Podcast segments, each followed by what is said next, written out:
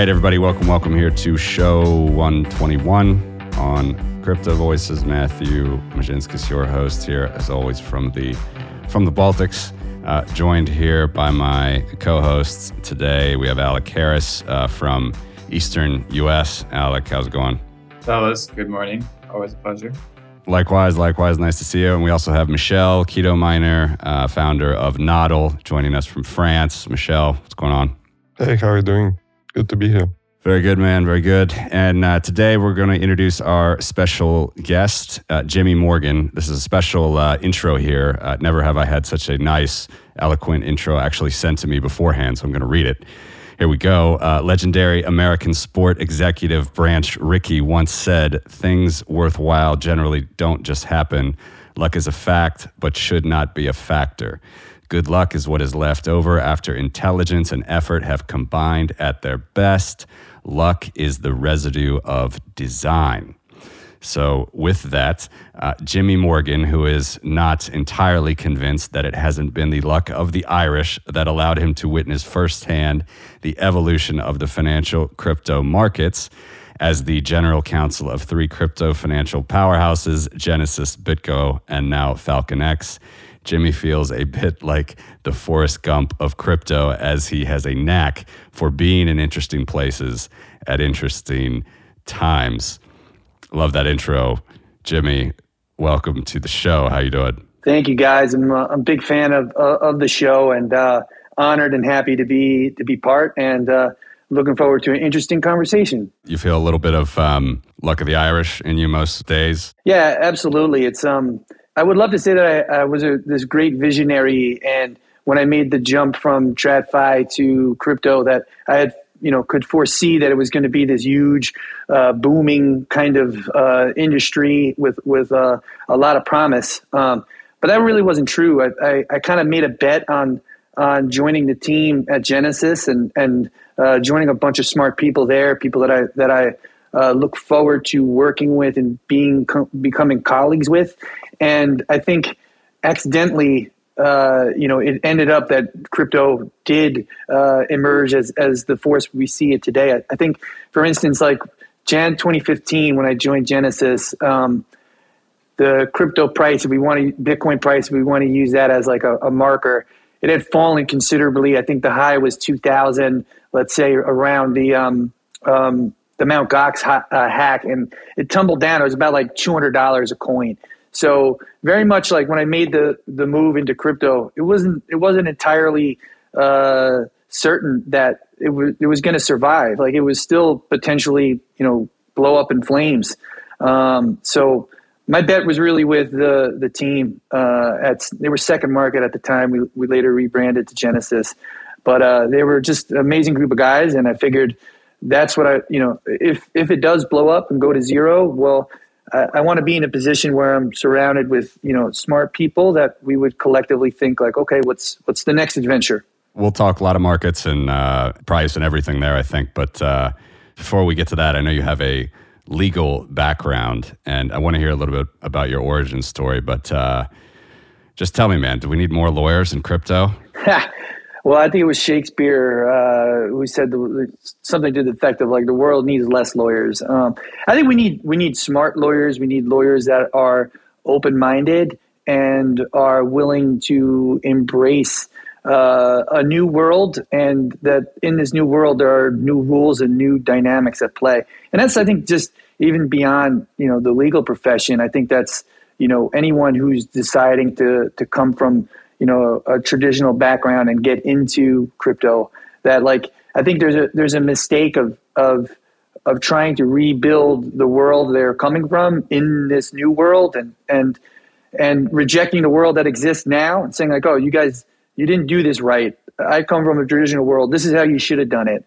And try to try to rebuild it. I think you need to come with a, a level of like respect for what has already been built and to try to understand uh, crypto on its own terms and not necessarily trying to remake it from from a, a previous model. Okay, with that, let's go into your origin story a little bit. I'll jump start with one question. I know you worked at the uh, NYSE Regulation uh, Department of Surveillance, and you said in a little intro to us, uh, debrief to us before the show, you said that you were like uh, the eye in the sky at casinos. That was literally what you're doing. So just tell us a little bit what you mean by that. If you were actually the eye in the sky of the financial markets of the NYSE. For sure, yeah. So the um, NYSE is a, a really cool, uh, unique place because uh, it still has a trading floor, and there's not many left. I mean, that's a it's a um, uh, it continues to kind of to keep that tradition. Um, so there's manual based floor trading, but they were also integrating at the time uh, and becoming more automated and more systems.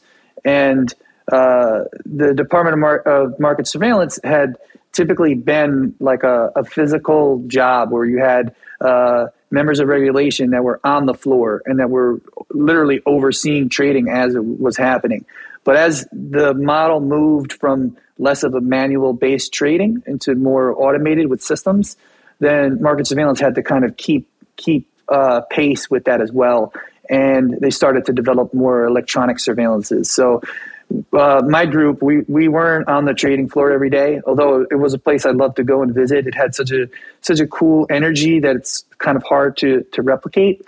Uh, my group, we actually were you know up in offices and we ran you know uh, um, and designed surveillances to capture like more of the electronic activity with that though like was it was it really was there any sort of like orwellian thing where like you can't tell us? But you know you actually had a backdoor to like all of the trading platforms and dark market exchanges. Not at all. No it was um the analogy that i came up with was is from the movie casino. I'm a big fan. It's a great movie.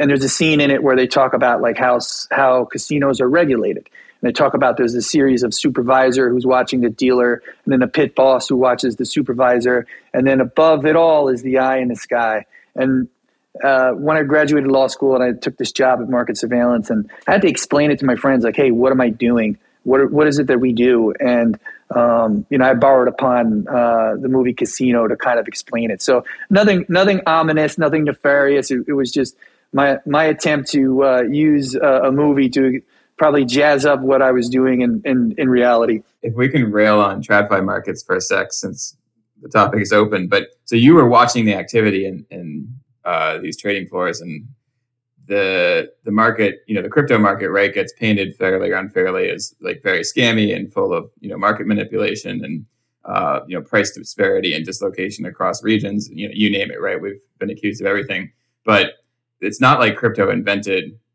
market manipulation. And it's not like the bad actors, you know, all of a sudden just arrived at crypto, right? This has been going on in finance for a while. And so what what was it like having a view on that in the TradFi world and then coming over and seeing the crypto version of it? My take on it is bad actors, uh, people who want to manipulate markets, that's a, a, a, mark on the specific actor, not necessarily the marketplace.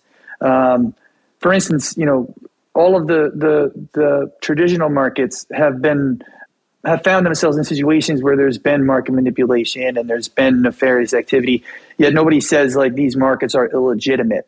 So the fact that, for instance, you look at the DeFi markets and is there a bubble going on in DeFi? It's it's very possible. Uh, will that kind of uh, will that bubble burst and blow up? It's very possible, probably likely. Um, but does that mean that the mark that DeFi markets in of itself are illegitimate because there was a bubble? I would say no, because all of the markets, the TradFi markets that we would consider to be fully legit, they themselves are subject to bubbles and subject to to, to bad actors coming in and uh, you know engaging in market manipulation and all other types of abusive practices. Did you find that there was a correlation between the type of manipulation that you would see in the traditional finance world and then in crypto, or was it a whole new game when you came over to the other side? Crossing over into crypto, uh, the, the immediate concern from from a regulatory perspective was AML. Um, you know, the thought that hey, look, th- this is a tool uh, that the bad guys are going to use uh, to confiscate their their activities, and you know, this is going to be a money laundering haven. And I think you know that that was a, an idea that was prominent in the mind of regulators. But I think once they start to peel back uh, the the layers of, of initial skepticism, uh, they can realize that in fact uh, crypto offers tools that makes it actually pretty terrible for you to use as a as a uh, a tool of of money laundering. I mean, if you think about it, uh, blockchain, public immutable, it's there forever. Um, is that really the best uh, way that you want to um, obfuscate like your activities? Um, and you know we have the forensics tools nowadays that can really help put all the pieces together and, and tie tie transactions back. And it seems like you know what was the fear of the regulator? Like, hey, this is going to be used to to uh, promote money laundering. Actually, it offers great tools to to counter to counter that fear. And if you look at like the federal, you know, uh, the Fed uh, wire system, it has no transparency, no visibility. You know, it, it, from a public perspective, it's much harder to kind of to trace those things back. Whereas uh, on a public blockchain, I think it, it, offers great promise in terms of addressing the fear that the regulators had, uh, you know, in in early days. I mean, and it's still, I think, to to this day, there's still a perception that like uh, anything crypto is really high uh, AML risk. Yeah, I think we'll probably have that optic for a while. First of all, I want to back up. Just a quick shout out to our mutual friends Uri and B for you know linking us up and making sure that we knew each other. So uh, if we get them listening, thank you guys both for introducing us to Jimmy. Um, but so being in regulated markets, right, and all the companies that you've worked for in the crypto world, you obviously had to lean on you know the forensics tools right? Like that's kind of how you how you pass muster with the regulators. Uh, or I would assume that's a component of it. But you know as a bitcoiner and like obviously as a, a true believer in the space and the cause right there's there's some issues with how those companies operate because they're they're somewhat undermining some of the core principles uh, of you know pseudonymy uh, and peer-to-peer transactions. So you know, going into work, do you are you like, what's it feel like being on both sides of that coin? Yeah, I mean, uh, I think you're raising probably an issue that's you know I know is near and dear to your heart is privacy, um, and the way that privacy is viewed, it's it's it it's in the eye of the beholder. So, like uh, for a regulator who wants transparency and wants to understand everything, privacy is, is like a negative thing. It's you you know it's you, it's viewed with skepticism. It's like, what are you hiding?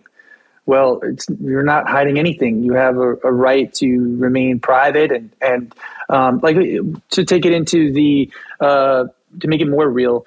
Um, you have certain cryptocurrencies that have privacy enhanced features.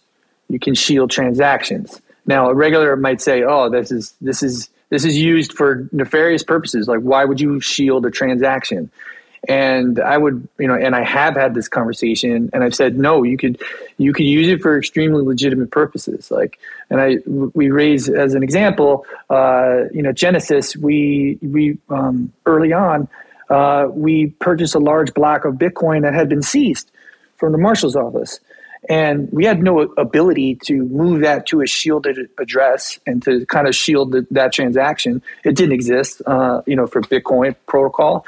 But had that been a, a crypto where such privacy enhancements, some privacy features are were feasible, it would have been totally legitimate of us to want to, you know, to to protect where the, the address that we were moving it to, because uh, you know, anytime you're you're you're leaking out information like that, you're increasing yourself as like an attack vector for for people that may want to come and and and take that Bitcoin or take that crypto from you. So I think it's all not, it's all like any technology depends upon how it's used. Like uh, you know, um, for instance, like you could take uh, the example of, of a knife, right? I could take the knife and I can stab somebody with it and kill them, and obviously it's it's horrible and and that's not a good use of the knife. But I could use a knife to cut steak and eat my food. So it really depends upon like what you use it it's not inherently good or bad. It's it's how it's used. And that's how i view privacy. Um, it's not inherently good or bad. It's depending upon its use. So do you think the sec and the cftc agree with you?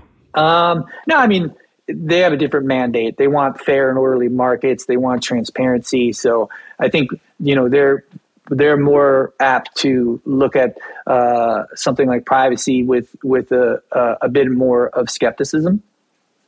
But that's that's them doing their job. They're here to you know to to protect markets and to uh, make them transparent and fair and orderly. So um, for them, you know, privacy isn't their number one kind of concern. And in fact, privacy can be a roadblock to what their mandate is. So, of course, they're going to look at it differently than than uh, you know uh, someone who's more on the, the libertarian streak of, of of life. It's the topic of the day and crypto and Bitcoin in particular because you know it's becoming easier, I think, by the day to uh, shield coins, as you say, or just to you know anonymize where your coins have came from and where they might go. And um, as we've seen with some of these laws that are coming out of Switzerland, even like uh, a lot of the regulators really are against uh, this type of even uh, non-custodial behavior. Uh, that's above a certain threshold now. They're really trying to, which I, I don't think is a surprise to anybody at the end of the day who you know knows these markets and is following it. But you know, how do you rectify that? Because uh, obviously, we all love these distributed uh, technologies and markets for what they are, but regulators are really going to try to, you know, fit that square peg in the round hole when it comes to crypto regulation. Yeah, absolutely. I think kind of you can think about it in a broader terms where it's like centralized versus decentralized and for from the regulator perspective, I think they understand and they like centralized because it's it's one person that they can uh, uh, hold accountable versus like a decentralized model the regulators kind of a little bit of an existential question of like, okay, who is it that we're regulating if it's decentralized? It doesn't fit quite as as uh, um, neatly and tightly into like a, a, a, regulatory framework if you don't know who it is that you're regulating in the, in the first place. Since you brought up decentralized versus centralized, let's just go off on that vector. Um, so, you know, in some of our chats leading up to today, you brought up you know some longstanding interest in the second law of thermodynamics and you know trending away from centrality and, and towards you know entropy. Uh, and obviously that's that's been the arc of your career too. So do you want to expound on that a little more? Yeah for sure. Um, and it was a whole process. It took me a while to kind of um, reach this understanding that i have today. Um, when i first got into to, to crypto you know, to me, it was easy to think about crypto as just a new asset class. And, you know, that it, it leads to the type of thinking that I spoke about earlier, where it's like if it's a, a, just an asset class, like let's rebuild the market structure from the markets that we know um, and build that around this new asset class. And that had been my, my mental understanding of, of crypto for a while.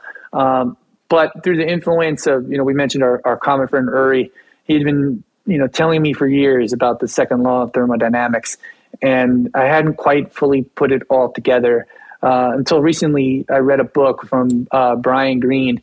He wrote a book called uh, Until the End of Time, and he did a very elegant job of explaining the second law of ther- thermodynamics. And again, this is preface of coming from somebody who's who never took uh, even physics high school, and I never even took calculus in high school. So uh, for me to to get into the hearts of like the mathematics behind it all, um, I'm probably not the best person, but I do understand and have a, a, grasp of the concept. And basically, as my understanding would go, that it's uh, central things things that start off in a centralized fashion. It's inevitable that they end up uh, entropy occurs, they end up decaying, and, and you end up with more of a of a decentralized model. And this is something that we've you know we've seen. Um, throughout history. Like any centralized empire, given enough time frame, is going to crumble and to, to disintegrate. And even further back, like in in uh, uh, biblical tales, right? We have the the story of uh, the Tower of Babel, which can also represent the the same the same concept of of things that start off in a centralized manner end up getting uh, getting you know broken apart and destroyed. And um, that's that changed my mind from looking at um, crypto as just sort of a, a, new asset class into actually looking at it as like a, a, a disruptive force. Um, and for me, it really it's really come full to full appreciation with the emergence of of DeFi. Um, for me, it was like looking at uh, at crypto and thinking about it as like, okay, this is a cool a cool asset class uh, that was gifted to the world by Satoshi, um, and it's super cool. We can we can um, transfer this asset in, in a way that's that's unique. It's decentralized, um, but to me, uh, and it's going to go against like the Bitcoin maximalists out there. It was like it's cool. It's a, a, store of value that I can hold, but I can hold cash and I can put that under my mattress and I can hold crypto, and that's cool. But what can I do with it? And to me, was when the emergence of DeFi, uh, where now there's an ability to to take my crypto and put it to work in cool and interesting ways, uh, and in, in, ways that is disintermediating uh, many of the financial inter- intermediaries uh, is super promising, super interesting, and it's it sort of made me think that like betting on crypto is is aligning yourself with the uh, second law of thermodynamics, and I think that's going to you know ultimately be on the on the the right side of uh, of history. Yeah, I said the same thing with our interview with Uri. Is the financial comparison of the second law of thermodynamics is the saying all stocks eventually go to zero. A lot of people don't think about it that way, but uh, that's that's the truth. Yeah, I mean, for me, I also think about it like you know, uh, in in crypto, like we're not doing. We're, it's not that we're doing God's work. We're doing the work of, of physics and, and and mathematics, in uh, to a larger extent. Um, but then, oddly, you know, some there's people out there that you use the second law of thermodynamics to support the existence of God. So perhaps in a roundabout way, maybe we are doing God's work, and maybe we actually do have a, a better claim than than uh, Lloyd Blankfein uh, famously made uh, in in his days. Wait, did he claim to be doing God's work? Yeah.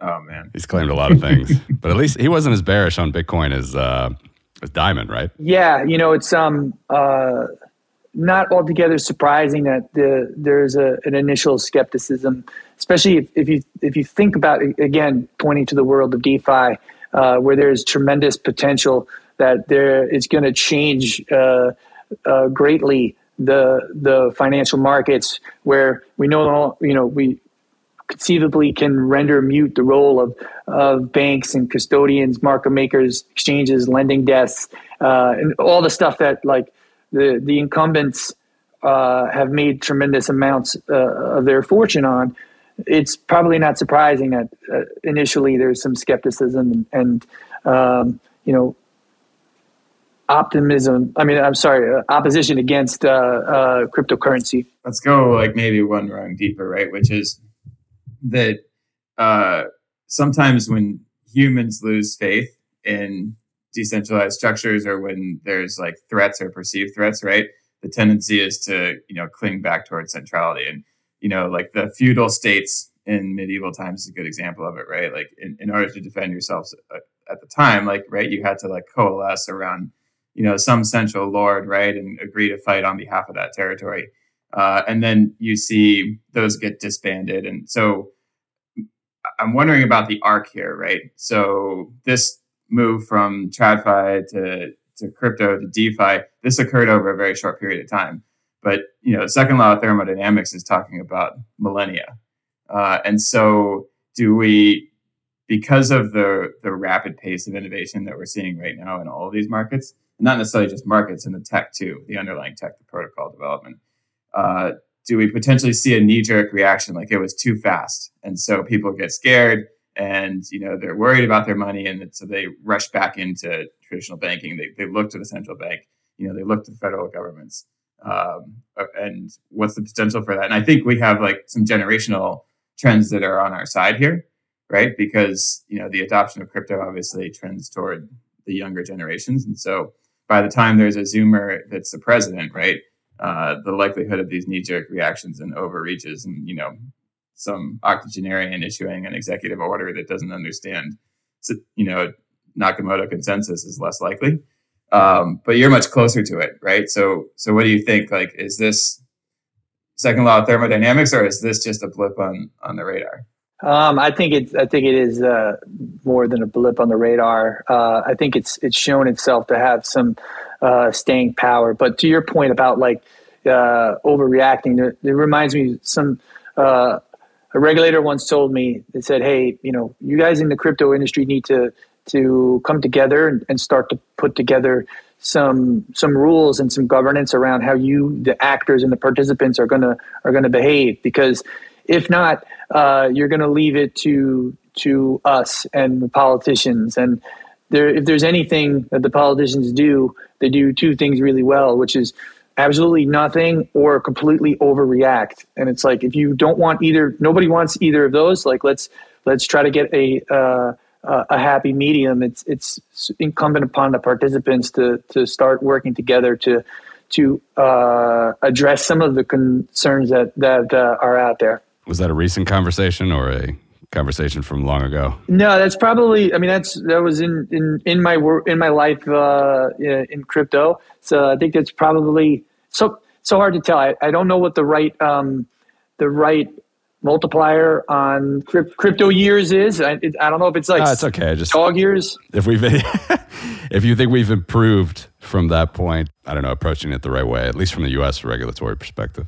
Yeah, I think that the the, the U.S. regulators are um, are taking a, a, a deliberate approach. Um, they don't. I think worse than than than no action is they don't want to take the wrong action. So I think that's why they've been very, very slow with with coming out with uh, you know a, a, a clear set of rules because they don't want those rules to, in effect, be worse than the current situation. The thing that passed in in the fall through the House. I actually haven't heard the latest on that, but the uh, the brokerage sort of amendments where basically everyone's a broker, miner's a broker, and everybody's got a KYC everybody. Any thoughts on how that's going? Yeah, I mean, I guess from from you know the the companies that I've worked for, uh, we've all either been under some level of, of already regulation, or if not, we've been behaving as if you know to the standard of, of regulation. So things like uh, KYC, things like uh, you know onboarding of customers and uh, doing your transaction monitoring and all of that from the the class of of companies that that I've always worked for in crypto, it's less of an issue because we've we've already have these things in place. Uh, that being said, um, you know, crypto is a it's a wide tent, and you know, it, it may affect uh, other companies or other participants differently. But from my side of the house, like it's something that that uh, we've already been doing, and something that you know we we think is ultimately a, could be could yield uh, some positive benefits if if um, regulation is what's necessary to to deepen the participation of crypto into perhaps some institutions that are that are still on the sidelines.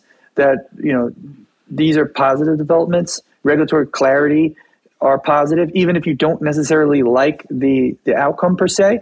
At least dealing with a, a clearer set of rules is is uh, is a is a benefit about trying to regulate DeFi, don't you think that if it's truly decentralized, it can't be regulated? Yeah, I think it's a it's a really interesting question, uh, and I think the big the the the big uh, qualifier is if right. So we've we've got a spectrum within the DeFi world where not everybody is equally as decentralized. Um, and I think if you truly are decentralized, yeah, it's going to be uh, a hard argument for a regulator to to try to um, assert their jurisdiction over you. But I don't think everybody is is at that point yet. I mean, I don't know what that that point is. I mean, is it like burning your admin keys if you're if you're running a protocol? Like, is that uh, have you hit like full decentralization when you've hit that mark, or are you decentralized if you have like a DAO governance? Um, I don't know. I think we're we're we're going to see it play out. I think um, the regulatory uh, scrutiny of DeFi, I think, uh, is not going to come as a surprise. I think uh, you know the actors in the space are are aware and are prepared, um, and it's going to be really interesting because when when I compare it to like a, a, different phase of crypto, like when we went through ICO mania, um, many of those projects they didn't consult with lawyers. They didn't. They were just a team with a white paper that went out and raised a bunch uh, of ETH with an ERC20. Um, and I think they didn't really take uh, steps to protect themselves, or they didn't they didn't take advantage of proper legal analysis that would have protected them. So I think when the regulators came to sweep them up, uh, a lot of them were easy targets, and they could kind of just roll. But I think the the DeFi community there are some really really talented, very smart GCs, and these uh, protocols are are well funded, and I think they're not going to be an an easy role for the for the uh, regulators to come in. Um, but at the end of the day, we don't we don't know how it's going to end up. Uh, there's a lot of like you know First Amendment arguments about free speech and and uh, open source publishing of code and protocol, and that shouldn't be regulated. Um, we're we're going to see, you know, as the years and days and years uh, roll on, how how these arguments play out and and and hold up. I'm rooting for the DeFi uh, camp for sure. Like again, I think there's there's really talented uh, legal uh, minds that have uh, uh, put work into to um, really develop what their arguments are. Again, much different than like the ICO uh, days of of 2018. Yeah, I, I, guess many of them are distributed at best, and and a few are truly decentralized. We'll see how it goes. One thing for me that that like um, that I see as like a um, an an area of like attack vector for the DeFi protocols is like the governance tokens. To me, I'm like the governance token almost looks in in a sense like an equity shareholder. You get to vote on propositions and and if there is any, uh, you know, obviously it's it's even more of a of an argument if there's like a dividend like uh, stream that, that comes from holding the token but it's like man I, I wish i wish that in my mind if, if you said jimmy we want we want you to produce uh, a defi protocol um, i would say all right first thing we're going to do is we're not going to go with a governance token now that raises other dilemmas like how is your protocol going to gain traction if you don't have this this governance token um, but to me that's like the trade-off that i would make where where uh, I'd, I'd close a loop that could potentially be there um, for a regulator to, to kind of come in and, and assert jurisdiction. I mean, the, the best example of what someone can do to be totally decentralized and, and legally free of any obligations is Bitcoin with Satoshi, who disappeared. yeah, absolutely, and and just the way that the way that um, Bitcoin was rolled out from the beginning uh, with proof of work, where there was no you know there was no like pre-seed there was none nothing yeah. of that nature it just rolled out and you you um, uh, you know mined bitcoin and that's how you got it and then the secondary market sort of developed after the fact like brilliant and just yeah the, amazing that uh, satoshi also chose to go the route of just you know creating this thing stepping back and, and sort of like letting letting it run wild in the world and and not claiming to be you know the the inventor and this high profile approach uh, I think is is really amazing. But then again, it could there there is a, a, a happy medium approach where you have like Vitalik and Ethereum, right? Where he's he's the founder of it. He has a a, um, a public profile. He's he's known. I think his uh, he lends in the early days like the the perception of, of how talented and how special of an individual he, he was and is lent credibility to the the protocol so um, and now I think it, it's uh, it's grown beyond you know Vitalik's protocol because of, of the things that have been built on top of Ethereum. So I think there is a way that you could have you know someone who's a public founder of a protocol, but it not necessarily encumber the protocol. Uh, I mean, I I get so. The thing though is that people watch that person and they make inferences about the project based on that person, right? So Vitalik flies to Moscow and meets with Putin, right? So then we make a bunch of inferences about Ethereum, uh, you know. So the I, I see what you're, you know, having a great steward for your project is meaningful, I get that. But I think, you know, you can be encumbered by human foibles at the same time. Yeah, no, I mean it's it's true. Like anything, there's there's a, a plus and, and, and a minus to to all the approaches, right? Um, what were some of your ideas when you said, Jimmy, that you if you could create a DeFi protocol, you would not use a governance token? What were some of the things you were thinking about the trade offs there? Yeah, so my I mean, if you just this is just me spitballing and a product of just my thought on the matter. Um, not any, not claiming at all to have a monopoly on this is the best way to do it or the only way, but this would be my way. Um, I think I would I would want to have uh, give up uh, the DAO concept and have a centralized uh, team that develops the protocol. Um, because the the reason why I would say that is operationally, I would uh, I'd want the efficiency of having a centralized team uh, to push out uh, code. Uh, then I would release the code, have the code be open sourced, and um, anybody can use it. And maybe maybe what we would do is have a um, a function sort of like um, how uh, um, Uniswap works, where it's like a portion of, of usage of the protocol goes back to the, the development team.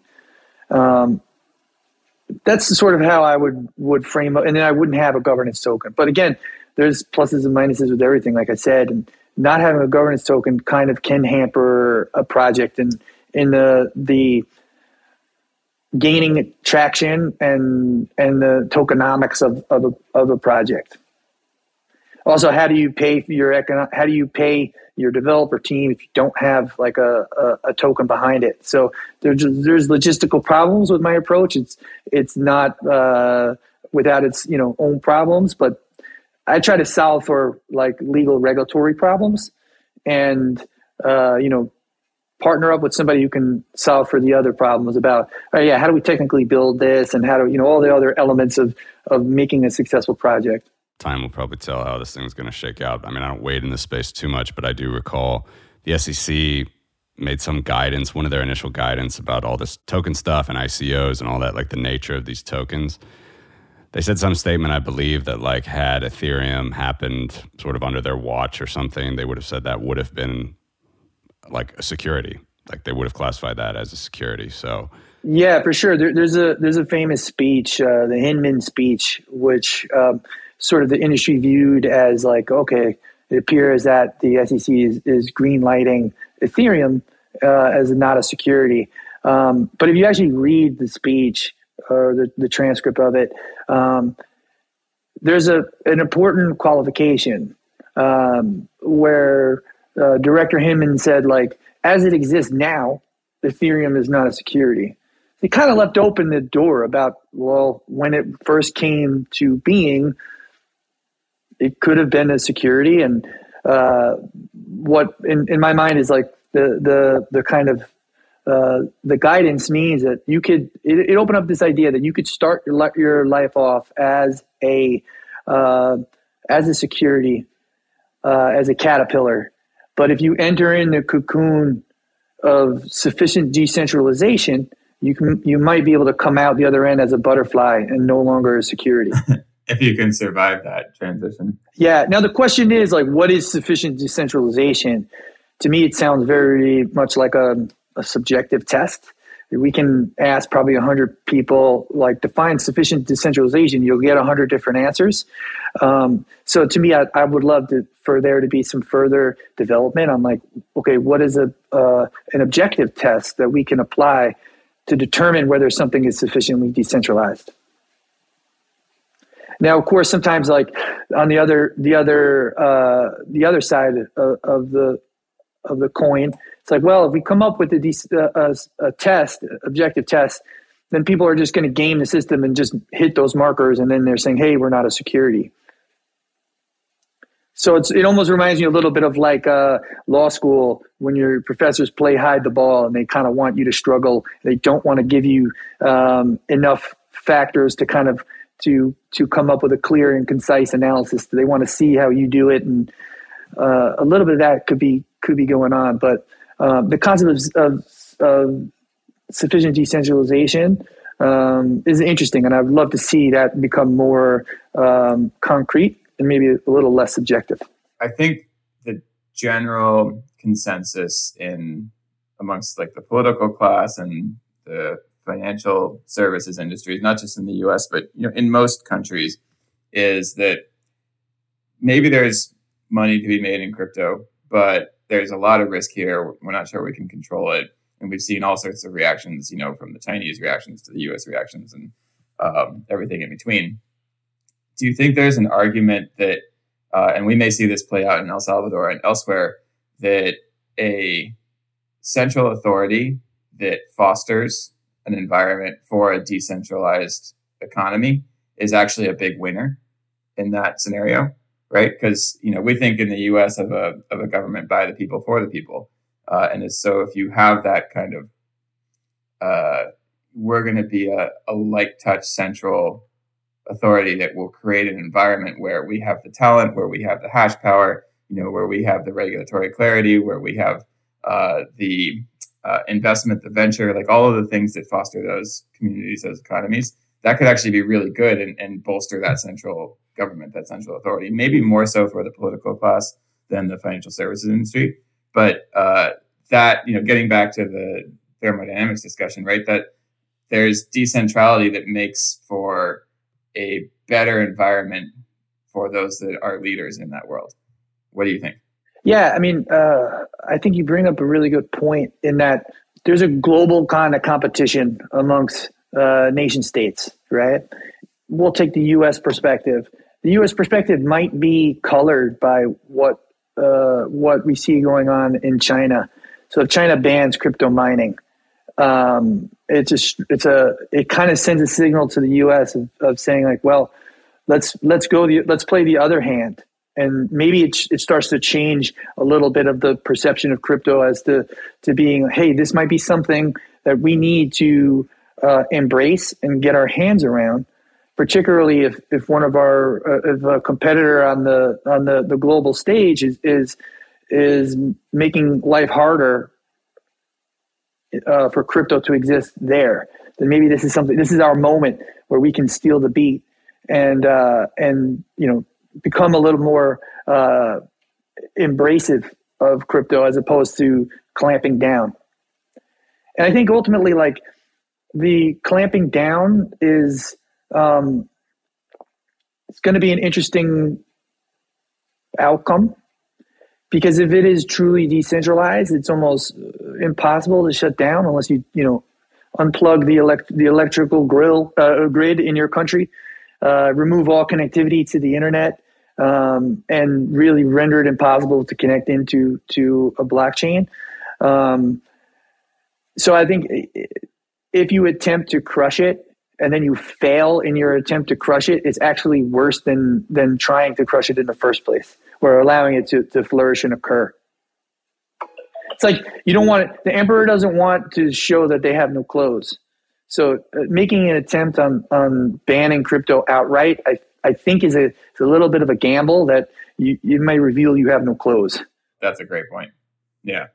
and I think that plays out, right? I don't know if anyone bans it successfully. I mean, maybe the Chinese can, but so one potential downside though, right, is in a very restrictive, like a non-permissive environment, whatever a country sets up that is antithetical to a Bitcoin environment uh, you can make that barrier to access and entry very, very high, right? So you can make it such that only someone who's got like you know satellite access and technical proficiency to you know run their own node and like right now part of the advantage that bitcoin and, and really the whole ecosystem has is that that access barrier is lowering. And there's some downside to that right? Because we're seeing you know the reason it's getting easier is because platforms like coinbase have so much reach into their addressable market. But it is getting easier for the average person to find a way to just download Cash App and you know get some Bitcoin and, and you know maybe move it out into a wallet that they self custody or something. Um, and so being relegated into uh, you know a technophile cypherpunk like just just the like fringe people can access it and use it. I think that's like to the detriment uh, of progress as well. Uh, it doesn't kill it, right? But it's a detriment but Alec, I think that's how that's how it all starts. Like uh, again, I'm I'm I, I hold DeFi in, in really high promise. I think there's this is it. Like this is what I've been waiting for. This is what like uh, uh, all my excitement about Ethereum and smart contracts and, and the possibility that that brings. It's like early on. Uh, again, I, I mentioned ICOs. So 2018, uh, Ethereum, all it really did was produce a platform for people to come out with ICOs. um, yeah, I, I bottles, models, and Lambos are, are cool, but like it's not it's not fulfilling, and it wasn't anything that that I really wanted to see the you know, the the promise that it offered. Uh, I think it all changed with with uh, Crypto Kitties. It was a silly thing, like oh, Crypto Kitties, like, but it actually was real, and it built a community, and I think that sort of was like the first spark for me to see, okay, smart contracts, something as big is coming, and I think the the emergence of DeFi is real is that realization. Now that being said, I've been very very uh, um, promising on on DeFi. The reality is, if you try to use DeFi today, there are, there is a barrier. There is a barrier. You need to you need to have a certain um, um, kind of knowledge base where I can't have my mom go on to uh, go into the world of DeFi and, and have any clue of, of what she's doing so there is a there is a, a, technical kind of barrier, but I think that flattens out over time.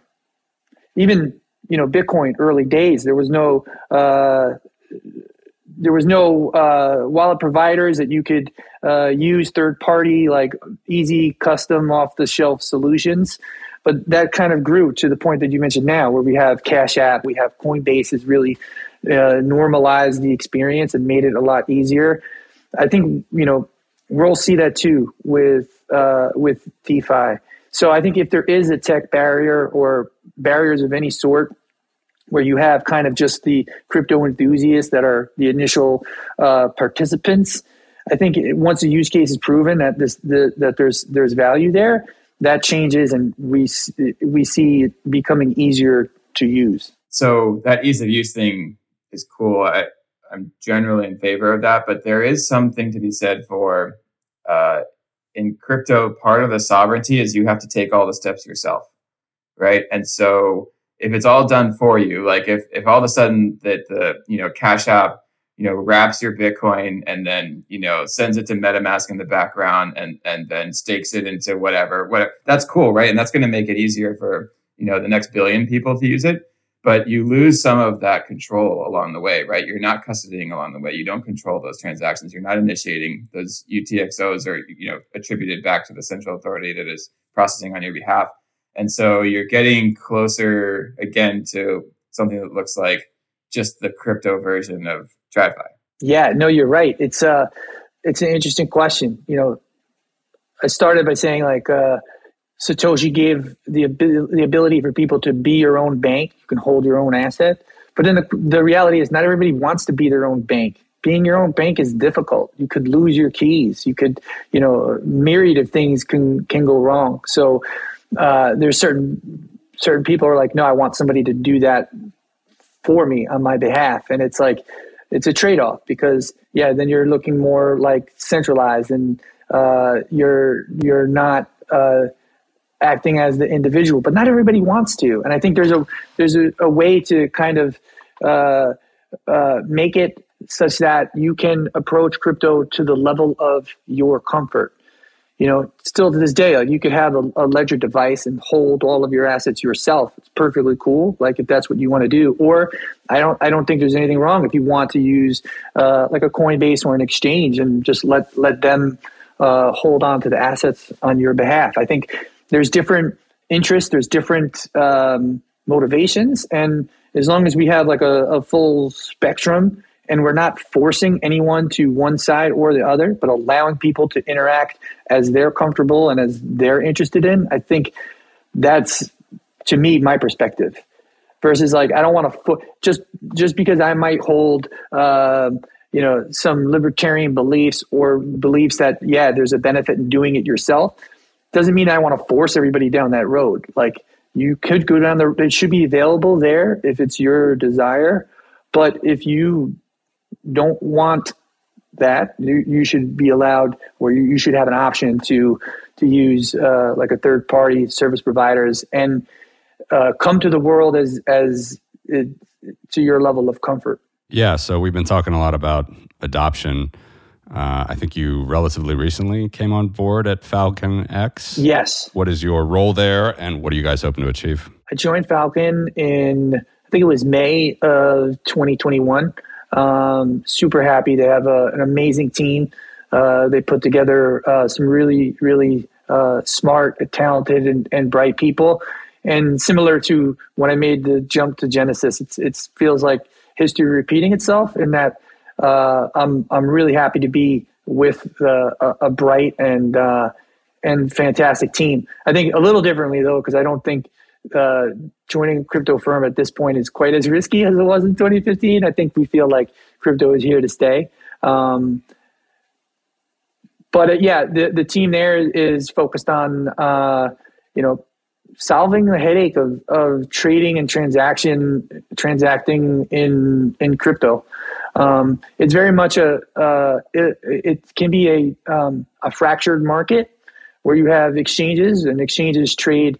In order to trade on an exchange, you need to fully fund. You can only trade what you have on deposit, um, and that becomes kind of difficult for for participants who might want to chase prices at various different exchanges. There might be a you know price could be uh, better at one exchange, and then you know a few minutes later the, the prices are, are better on on a second exchange. And if you if you don't have your assets deployed there ahead of time, you can't trade. So it becomes uh, like a fractured market. Um, and I think part of what um, of what FalconX can do is uh, kind of aggregate the liquidity from various different sources. It could be exchanges, they could be other OTC desks, and allow uh, counterparties to trade with with FalconX uh, and simplify the headache of having the need to you know connect into to um, you know a myriad of, of exchanges and controlling your deposits, what you have on on that exchange. You can kind of clean up a, a lot of that headache and just provide uh, like one one counterparty to trade with and also just alleviate some another headache of like of pre-funded trading if you trade on a uh, and you post trade settle i think that that is another kind of like um, benefit and and headache that that falconx does a really good job of, of solving what's the company culture over there right because you know obviously they hired you so they can't be that stuffy right uh. yeah no no the um so our our founder Raghu is an amazing guy. He's actually one of one of the uh, the best uh, CEOs that I've had the the pleasure of of working with. Um, he comes from uh, you know Google background, Silicon Valley. He's a uh, an engineer uh, by background and by heart, um, and he's done an amazing job of of starting from uh, a background as an engineer and being able to understand financial markets, it's kind of a difficult thing. Um, I, I, almost think of it as like different cultures where we have the West Coast uh, of the U.S. They do a fantastic job on the technology side. I tend to think of like East Coast as like uh, we're really good at financial markets, and actually in between Chicago, they might actually be even better. They're they're what I think of traditionally as like more derivatives, more um, kind yeah, more commodities. Like, I, in a sense, it's like the East Coast. We're playing checkers, and Chicago, they're they're playing chess. They kind of play the game at a different level with options, with commodities, and futures, forwards, and you know all of those financial products. So we actually have a nice combination of all three of these uh, geographical areas uh, at FalconX, and of course we have a, a, global presence. It's not just the U.S. We have uh, you know great team in India. We have a team in in Malta, and it's just a global kind of uh, uh, culture and, and, and company. Then uh, it's been been awesome to be a part of. Yeah, and you guys were recently acquired by Novogratz. That's actually my my my former company. Uh, that was BitGo. That actually was was super cool. Um, so when I joined uh, BitGo, they're primarily were known as a uh, wallet provider, multi-sig. Uh, had a, the the great experience of working with uh, Mike Belshe, the CEO there. He's another another engineer um, from from Origin, and Mike did an amazing job starting with uh, a technical company, uh, multi-sig wallet technology. That's that was our our first offering at uh, at BitGo, and in that in that suite, it's like the the user holds their keys. uh, to Alex's point, like, hey, it's an experience where you want to hold your keys. That's that's what the the the the software allowed for, but it allowed for it in in in less than a single point of failure. Right? There was three keys. You need two of the three. You can actually set it up in in a myriad of ways, but the most the most traditional would be like a three keys, and you need two of the three keys to turn before there'd be a release of funds. Um, and we realized, uh, Mike realized that that worked for a great segment of of uh, customer base, but there was others out there that said, "Look, we don't have the the, the technical know how, we don't have the personnel, we don't have the stomach to hold our keys at all. Can you come up with a solution where you hold all three keys?" Uh, and out of that uh, was birthed BitGo Trust, uh, South Dakota Trust, and that's exactly what they did. They held all three keys of the multi-sig um, configuration, and they would handle the whole possession of keys. And it was wrapped in a custodian because that's that's a, the the appropriate sort of like regulatory entity to to provide that service. Um, so they had that already sort of in place by the time I joined. Um, and when I came on board, um, we grew the company to um, include more of a of a lending de- initially was a lending desk and, and, then additionally on top of that uh, trading platform. So that allowed uh, customers who who wanted the full sort of service of saying hey can you hold on to the keys for me? I don't want to do this. And then they might say okay hey i need i want to sell this asset. Can can you take care of that for me? Or i want to buy an asset and then you just directly hold hold it for me. So it became more of like a of the the service in of around uh, you know crypto, which to Alex was my point of like, hey, there's there's multiple ways to approach crypto. I think all of them are valid, and it's just really what fits your your risk profile. So holding uh, keys in cold storage and having it done by a third person uh, third party. That's probably anth- uh, anathema to to some of the, the crypto anarchists, but that is a, a, a viable and valuable service for other entr- other participants. Yeah, one of the press releases I was reading about you actually said that in the same sentence. That's why I got confused. It's like yeah, left BitGo and then it goes off talking about BitGo being sold to Galaxy. But yeah, how do you feel? Because BitGo has obviously been a big player for a long time. You know, we've had Jameson Lopp on the show before. How do you feel about, like you just said, uh, not might not be for everybody, but how is that business model going for them in the institutional space? I guess. Yeah, exactly. You got to know who your audience is. I think um, it's very it's very important. Like if you go if you're trying to start a business, right, you have to know what it is that you're doing. And for me, it's always been a pretty clear and easy way to to differentiate is are you going for retail or are you going for institutional um, and you kind of have to figure that out. It's it's difficult to do either of those really well. It's almost impossible to to try to do both at the same time. Um, in in terms of like, uh, know, I just had this interesting conversation with somebody who's more from engineering background because I think institutional versus retail is very much like a financial markets way of looking at at your customer base. Uh, had this conversation with someone from more of a software engineering. It's like, what is it you want to be? Do you want to you are you going for a B two B play or are you going for a B two C? And I think that's a, a, a way like an, an, analog from more of like uh, software kind of perspective. It's the same kind of uh, demarcation, but um, but so BitGo clearly is uh, plays in the institutional arena. Um, my current company FalconX similarly were institutional focus, and prior to that also Genesis institutional focus. So my whole career has sort of been on the, the institutional side of things. Um, I haven't uh, directly, you know, been involved with with more of the of the retail or the the B two C kind of play. Now that all being said, I think BitGo does a, a, an amazing job, and uh, I think the that was uh, verified by the fact that uh, uh, you know Galaxy, uh, another phenomenal company, saw the value proposition in BitGo, and uh, we went down the road to to you know get get to a point where uh, we have a merger agreement and still pending close, um, but the the agreement was signed, and you know at the time it was a 1.2 valuation on on the acquisition, so we were i think we were the first unicorn in terms of, of actually being acquired versus you know uh, valuations So I was super proud and, and, and happy to be to be part of that whole process. Jimmy, we've talked a little bit about, and this might be a good direction to go towards closing, but um, I get the impression that you have, you know, mentored some people. You've obviously, you know, spent enough time in the industry that you've seen some people come up and and succeed in crypto.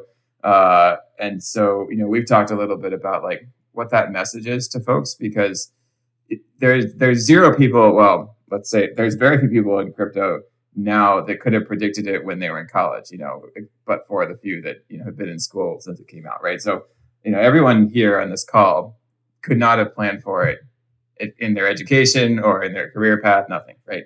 Uh, and yet, like I, you know, would argue we're probably all pretty happy with how things have played out. So, you know, what do you say to people who are looking around who either think they know what they want to do or don't know what they want to do? Maybe they want to get into crypto, you know, maybe they shouldn't, who knows? But like, what's your outlook to to the next generation? Yeah, I think uh, if you're young in your career, I think that's a great opportunity to take a risk. Don't be afraid of risk. Don't be afraid to try something unconventional.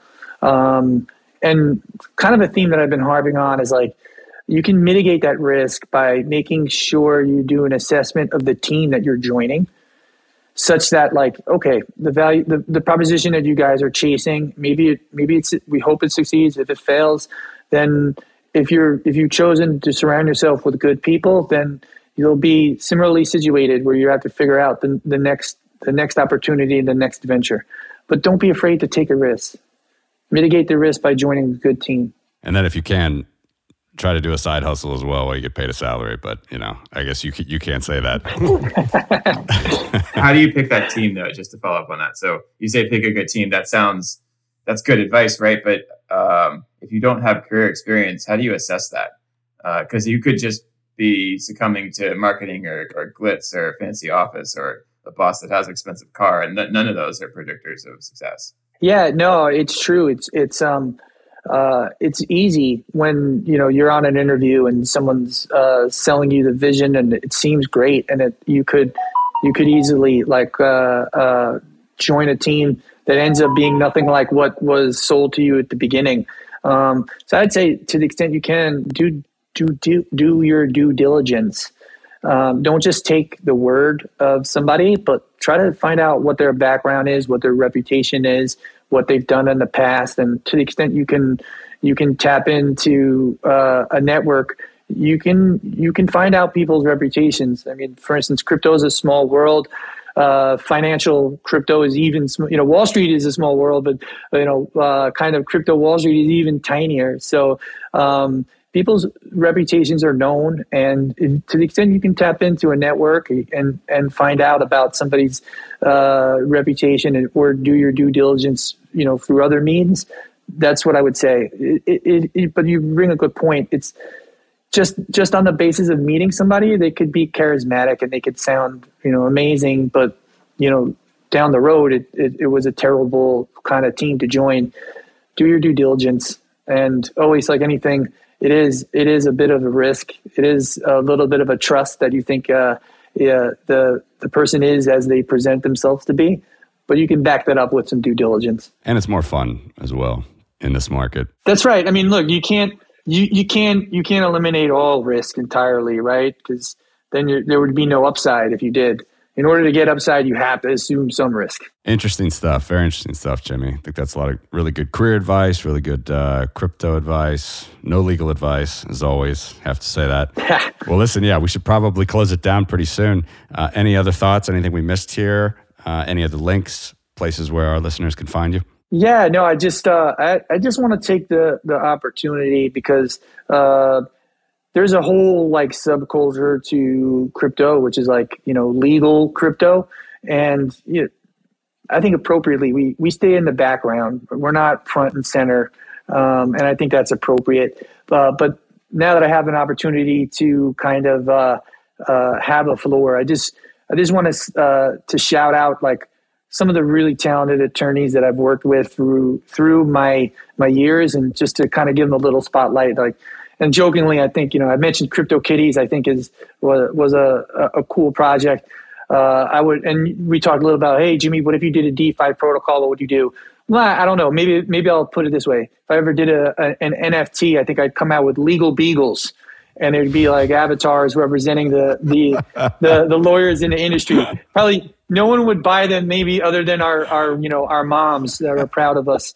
Um, but just if I can just say real quick, lawyers I've worked with: Andrew Sullivan at Genesis, Matt Kidda, Lisa Lefevre, uh, Deb DeJu at BitGo. Uh, my team at, at, Falcon is amazing. Purvi, uh, Manihar, uh, Diane Duarte, uh, Barbara Magalesh, and lawyers that I, I haven't worked with, but I've, I, I greatly admire Marc Boiron at, at uh, DYDX, Rebecca uh, Rettig at Aave, Marvin Ammori at Uniswap, Georgia Quinn at Anchorage. All talented people, all are um, making things, uh, making this whole crypto thing work from the the mostly under, you know, not seen behind the scenes uh, legal work. Nice, man. Very cool. Where can our listeners find out more about your contact you with what you're doing at FalconX? Yeah, uh, please uh, investigate FalconX. You can go on our website. We just rebranded. We did a beautiful job. I have a nice, beautiful website, falconx.io. And I actually think we we also are, are taking over falconx.com. So we graduated out of just the, the .io. Although I have to say, I, I kind of like the .io a little better than the than the .com, but I think we'll we'll be equally available. I'll let the the um, I'll let the audience decide whether they want to use the .io or the or the .com. That could be their that could be their choice.